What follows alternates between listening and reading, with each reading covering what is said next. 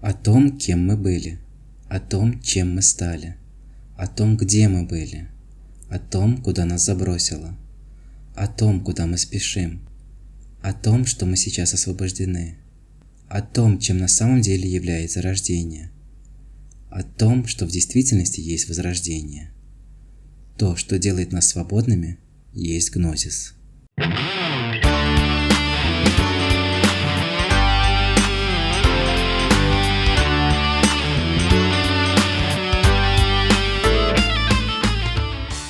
Доброго времени суток, дорогие друзья! Вы слушаете подкаст ЛКС, подкаст о любви к мудрости и служении истине. С вами вместе здесь мы, собственно, эту самую истину и пытаемся найти, развивая, разговаривая на различные темы, включающие в себя философию, эзотерику, литературу и многое другое. Меня зовут Глеб Андреев, и в нашем с вами первом сезоне мы продолжаем говорить об истории философии, как некой отправной точке и базисе для наших дальнейших поисков и рассуждений. Сегодня у нас с вами переходный эпизод от античной западной к древней восточной философии, и поэтому говорить мы сегодня будем о философии гностицизма. В целом это уже 12 эпизод нашего подкаста, и начинается он уже сейчас. Ахой!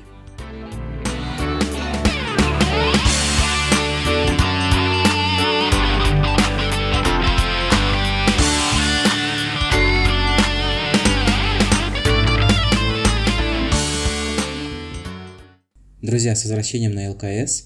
Сегодня мы завершаем наш с вами разговор об античной европейской мысли и завершаем его, говоря о самой неоднозначной философской школе того времени – гностицизме, который стал своего рода связующим мостом между философскими школами Востока и Запада.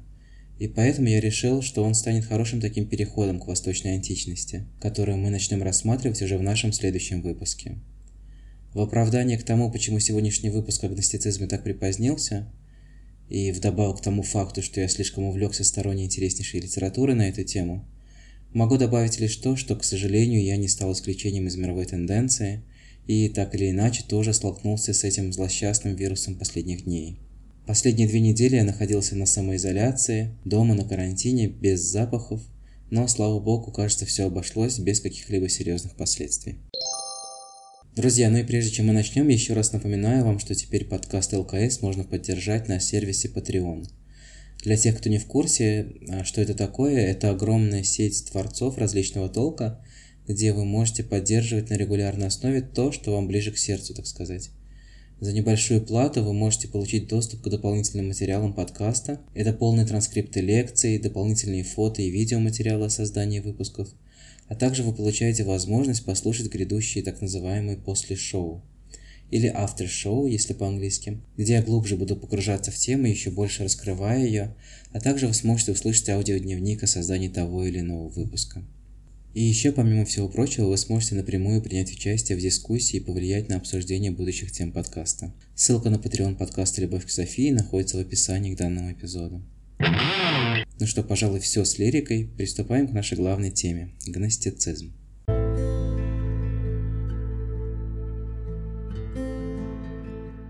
Гностицизм возникает отчасти на стыке всего – религии, философии, эзотерики и психологии, Вавилонского Востока и древнегреческого Запада. Отчасти гностицизм стал очень широким понятием, за что его часто обвиняют в синкретизме, или другими словами в том, что он понабрал отовсюду всего понемногу. Думаю, с одной стороны, в этом, конечно, есть доля правды, но с другой, наверное, это такой синдром индуизма из классической теологии, если так можно сказать, потому как целый набор совершенно разных и зачастую противоречивых философских школ, которые находились в Индии, однажды кто-то решил просто тоже обозвать одним термином – индуизм. Но с индуизмом мы будем разбираться в нашем следующем подкасте, а сегодня у нас плавный переход, тот самый мост, что связал философские школы Запада и Востока. Сам по себе термин гностицизм, как вы наверняка знаете, происходит от греческого слова гнозис, которое часто в очень широком смысле переводится как знание. Однако следует отметить, что греческий язык различал теоретическое знание от практического, полученного опытным путем. И вот именно это практическое, реализованное на опыте знание и есть тот самый гнозис. И тот, кто обладает этим самым знанием или хотя бы стремится к нему, является соответственно гностиком. Мне кажется, это очень хорошо сравнимо с санскритскими терминами в индуизме, гьяна и вигьяна, где гьяна – это просто сухое теоретическое знание, в то время как вигьяна – знание, реализованное на практике. И достичь гнозиса означало именно получить то самое реализованное знание. Возможно, это одна из причин, почему гностицизм не всегда включен в классический курс философии, потому что достаточно сложно понять его теоретически и не ошибиться при этом с выводами, не получив должных реализаций.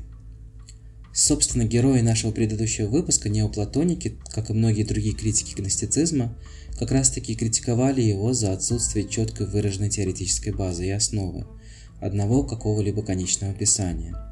Но интересный факт, что при всей схожести их учений, справедливости ради, надо все же отметить, что гностицизм появляется на пару веков раньше того же неоплатонизма, который возникает уже в позднейший третий этап развития Платоновской академии – и, наверное, мы с вами не так много бы знали о гностицизме, если бы не знаменитое открытие так называемой библиотеки Накхамади в 1945 году, когда местные крестьяне обнаружили глиняный сосуд с 13 папирусами в кожном переплете.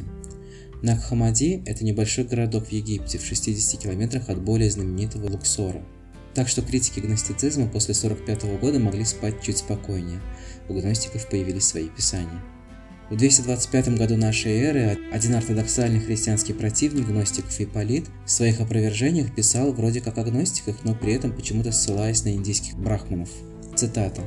«Они говорят, что Бог есть свет, не похожий на свет видимый, который не солнце и не огонь, но для них Бог является рассуждением, и не тем, что находит свое выражение в произносимых звуках, но знанием, гнозисом, с помощью которого тайна тайн природы воспринимается мудрыми».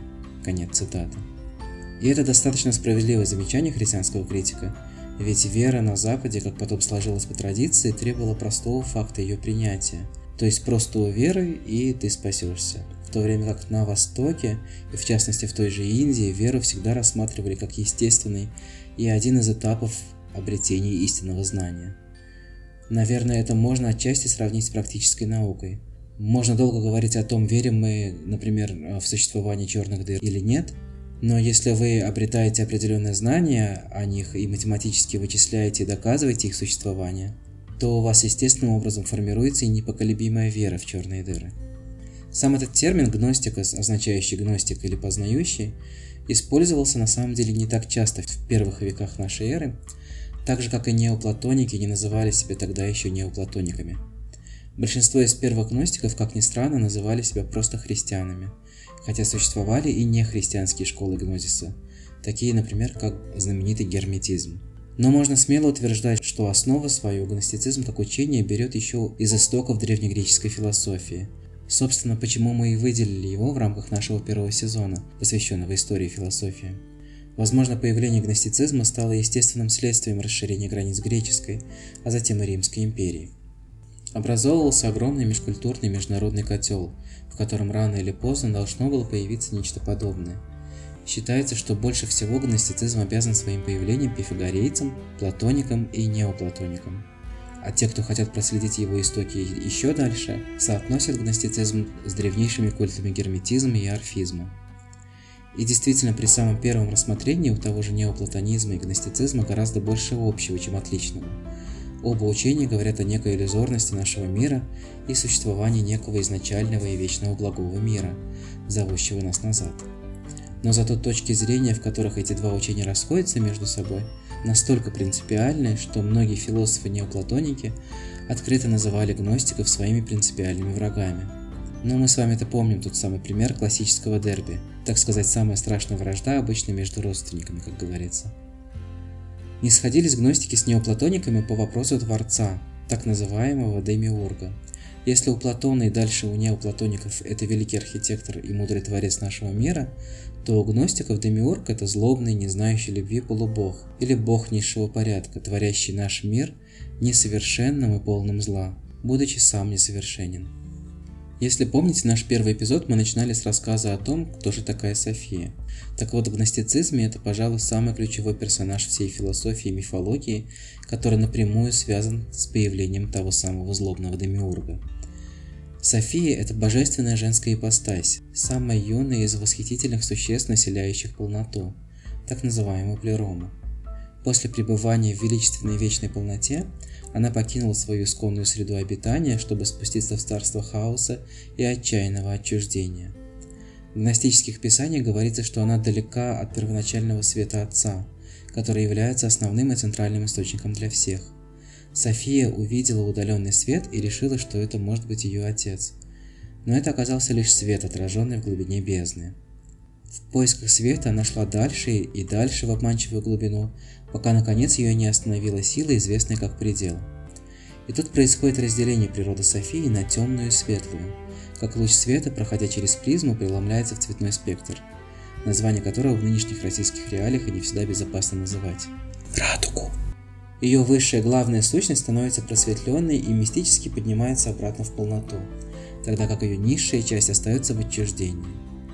И это символически намекает и демонстрирует и наше с вами положение и падение в этом мире, снисхождение в этот самый мир, а также намекает на психологическую разделенность нашего внутреннего «я».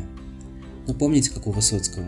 Во мне два «я», два полюса планеты, два разных человека, два врага.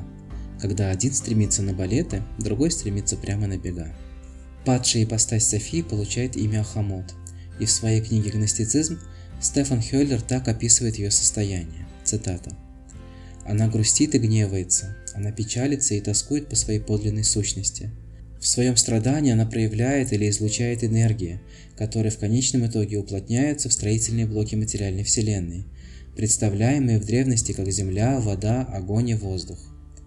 Она также порождает гибридную форму сознания – львиноголовое чудовищное существо, которое становится демиургом, который также известен как Ялдабаов, Сакс и Самаэль, создателем сотворенного мира. Внебрачный отпрыск Софии продолжил разработку своего собственного царства, в состав которого входят семь сфер планет, контролируемые семью правителями времени – архонтами, которые также являются властителями судьбы и тюремщиками духов. Конец цитаты. То есть, к чему такое лирическое отступление мы сейчас сделали? Чтобы показать, насколько сильно отличалось представление о Творце гностиков от тех же неоплатоников. Демиург в гностицизме – это трагический персонаж, который честно и ревностно творит этот мир, но делает это с дефектом, будучи несовершенен сам, как мы уже сказали. Высший и истинный бог, которому демиург гностиков, вероятно, даже немного завидует или пытается что-то доказать, живет в заоблачных далях, бесконечно далеко от сует материального мира, где вовсю кипит творчество демиурга.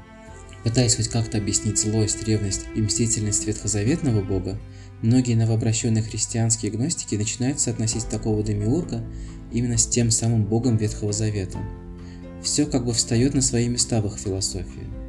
Ну то есть он, творец нашего мира, на самом деле есть тот самый князь мира сего и отец всего зла.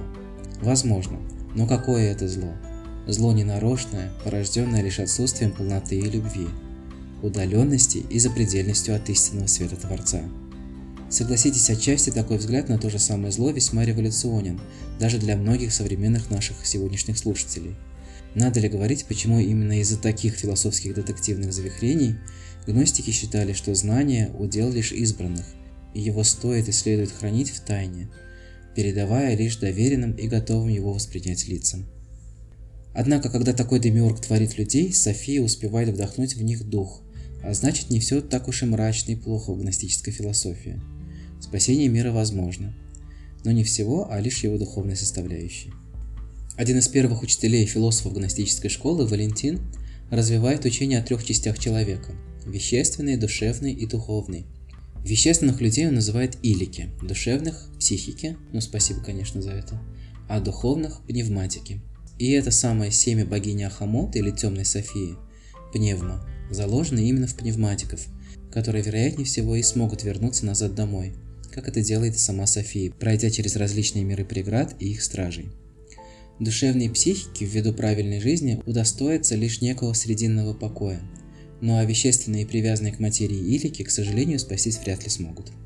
Но вернемся к фигуре Демиурга. Получается, что творит он наш мир, совершенно искренне веря в свою единственность и неповторимость, и даже когда София поведала ему о том, что на самом-то деле он далеко не единственный, а лишь часть одной большой и большей системы мироздания, он, тем не менее, продолжает настаивать на том, чтобы люди поклонялись ему как единственному и истинному Богу. А это действительно уже напоминает постулаты из многих мировых религий. Отсюда делается один из главных выводов гностицизма – материя есть зло. Однако ошибкой, пожалуй, было бы желание покрасить все в черно-белые краски и обозвать все потомство София Хамон злом априори.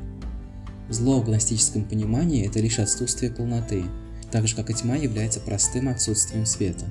Соответственно, выводится еще один постулат гностицизма. Греха на самом деле не существует, есть лишь невежество, незнание. Мы тоскуем по своей полноте и вечной духовной сущности, некогда оставленной нами. Но также исключением не являются и божественные сущности, ведь без каждого из нас, и уж тем более без них, верховная божественная полнота не может считаться полной.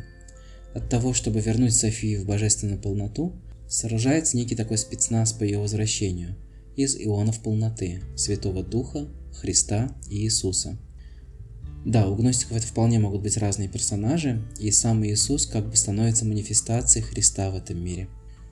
Как вы видите, мифология гностиков очень символична, очень многообразна и от того, конечно, не менее запутана. И, к сожалению, я бы, наверное, никогда не записал этот выпуск, если бы попытался втиснуть в него всю полноту гностических мифов и их толкований. Кстати говоря о толковании гностических мифов. Знаменитый швейцарский психоаналитик Карл Юнг подробно разбирал влияние и связь этих мифов с проблемами нашего эго. Если у вас будет желание, дайте знать, напишите мне на электронную почту нашего подкаста, и мы сможем более глубоко с вами вместе рассмотреть, а возможно даже и записать вместе с вами выпуск на эту тему отдельно. Друзья, на этом основная тема нашего сегодняшнего выпуска завершена, но это не означает, что у нас с вами стало меньше вопросов – мне кажется, после этого выпуска у вас их стало только еще больше. И это, конечно, замечательно, потому что истинная цель нашего подкаста в том и состоит, чтобы побудить вас проделать свою, пусть и небольшую, исследовательскую работу. И раз уж мы заговорили об этом, то вот вам очередное задание из нашей рубрики «Пофилософствуйте на это».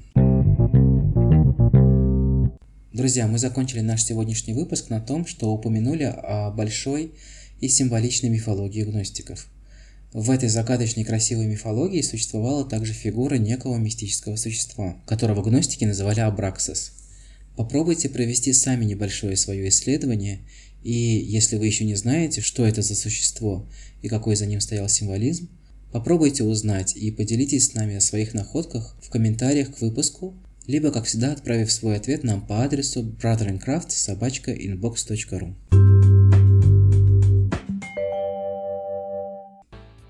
Дорогие слушатели, на этом наш выпуск подошел к концу. Я напоминаю, что если вы хотите поддержать выпуск подкаста ЛКС, а также найти еще больше дополнительных материалов к нему, то смело заходите по ссылке на наш Patreon в описании. Я очень благодарен вам, что вы провели свое время сегодня с нами. Берегите себя и окружающих, не болейте, читайте хорошие книги и продолжайте любить и искать истину, не забывая слушать подкаст ЛКС на любой удобной для вас платформе. Всем гнозиса, всем ахой!